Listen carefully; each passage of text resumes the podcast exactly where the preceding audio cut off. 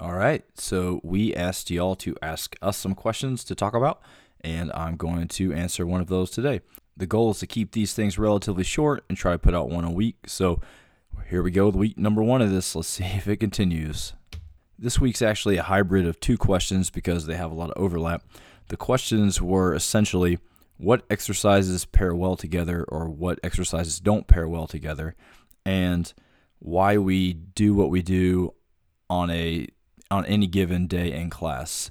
So not necessarily why we run the cycles we run or block periodization kind of stuff, but why we choose the stuff that happens inside of a one class day or inside of a WOD, if you will. So we'll start off with some nerdy exercise science stuff. Uh, I know you guys love the nerdy exercise science stuff, so here we go. When you're doing exercise, there's a primary mover, and that muscle or muscle group is the one that you're targeting for the most part in that exercise. Uh, this is called the agonist, and there is a separate muscle group called the antagonist, and maybe that word's familiar from your English lit classes or whatever. It's the person in a story that is trying to mess up the plans of the main character. So it kind of works the same way in exercise science. The antagonist is doing something uh, kind of opposite of the agonist. So it the antagonist has purposes. It's there. This is a good thing that this is going on. Um, the antagonist kind of helps maintain position, and it decelerates a muscle group moving. If this didn't exist, uh, if you were doing, let's say, something basic like a leg extension, if there was nothing to decelerate your leg in, from going into an extension, uh, you would just like hyperextend your knee and, and snap the bottom part of your leg off essentially. So those muscles are firing pretty hard, and so you need other muscles to slow them down and uh, you know get get you to where you're not moving anymore. So that is essentially what the antagonist is doing. It's providing some kind of structure and then a safe way to slow the movement down, decelerate, however you want to look at that. There's also muscle groups called synergist muscle groups, and they uh, help out with the agonist muscle groups in a somewhat indirect fashion. So, um, if you look at arm flexion, so like a bicep curl, uh, the main mover there is the bicep, hence bicep curl. And then you have the muscles in your forearm, uh, the brachialis, which is going to help the bicep perform arm flexion. So it isn't the primary thing moving, but it is part of the um, gross movement pattern. So it, it's what we call a synergist muscle group. So, a good way to think of all these concepts um, if you are in a chair and you stand up, you're going from flexion in the chair to extension standing up. Your knee and hip are extending, they're lengthening, they're getting longer back into a straight line. So, that's leg extension.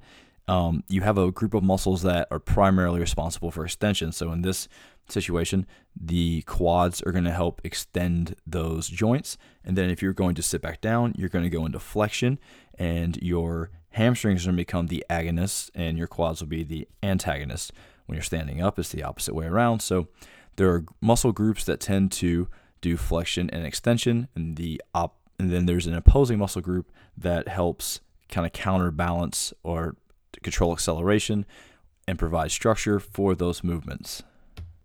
So now that we've talked about the fact that there are muscle groups that work together to serve primary functions um, over a variety of movement patterns, you can just naturally extrapolate that it would be a bad idea to do a whole bunch of extension movements um, because you would just you would get tired you wouldn't be able to perform them as efficiently so you would find a mix of extension and flexion style movements or another way to think about it in a way that things are um, generally structured, or you might see them structured in a corporate style, Globo style gym, is a push and a pull. So you tend to see those things paired together because if you're pushing something, your pulling musculature is not having to work super hard. So it's relatively fresh, so that after the push exercise, you could do a pull exercise, and the pull muscles are fresh and you can tax them, giving the push muscles a break. So that is a pretty common pairing. So in the upper body, something like a bench press would be a push motion, and then a bent over row would be an example of a pull motion there. So those pair well together because they're while the other muscle group is working in the opposite movement, it is somewhat getting a break and they pair together very well to allow you to do a lot of work in a smaller period of time because the muscle groups stay relatively untaxed. Those are both examples of horizontal pushes and pulls. The same principle could go with like a just a strict press and a pull up or lat pull down.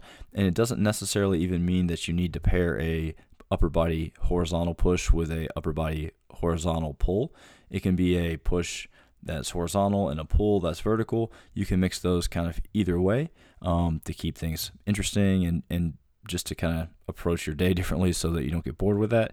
And so you see that variety in our programming. We don't always horizontal push and horizontal pull. There might be a horizontal pull and a vertical push, but that still allows for some balance. Now, we don't do that every day, and that's mainly because real life doesn't allow for things to be done on an even split through the rest of your life. So some days we do things that are a push and a push, and it could be a horizontal push and a vertical push, or horizontal push and a, another horizontal push. Um, and those would be what we would call like an interference style workout. So yeah, those are going to tire you out quicker. You're not going to recover very well from them.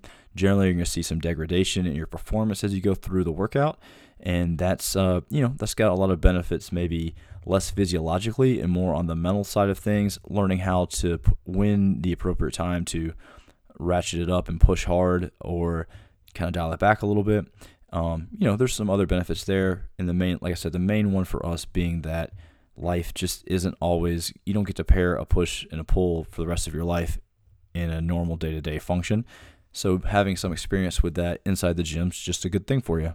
So in addition to looking at push-pull style ways to program, you know, we also kind of just look at what muscle groups get taxed the most from certain movements. So some examples with the lower body, if you deadlift, it's going to impact mostly your posterior chain, so your glutes, your lower back, maybe your hamstrings. Those tend to be the things that get fatigued from a deadlift.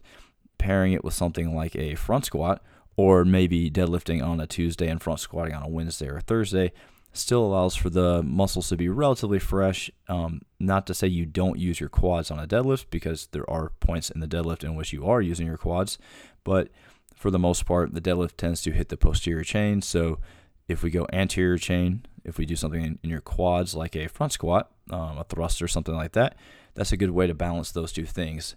If you we're trying to put them all in one day. Those would allow those things to stay relatively fresh and to not overlap a ton. But a more practical way we use it is if we deadlift it on a day, you know, the next 48 hours or so, we would stay away from hitting the same muscle group. So maybe we go to a front squat versus a back squat or something like that. So that's kind of a rough way we balance the training week based on the movements that are happening. So it's rare that we go back to back days of posterior chain, posterior chain, or pull, pull, however you want to think about that um, yeah, just because it gives your body a chance to recover and adapt, and that's what we're looking for is the adaptation of the lift. We're not trying to just hammer the same thing over and over. It's why you generally tend to see little progress if someone goes to the gym and they bench press every single day.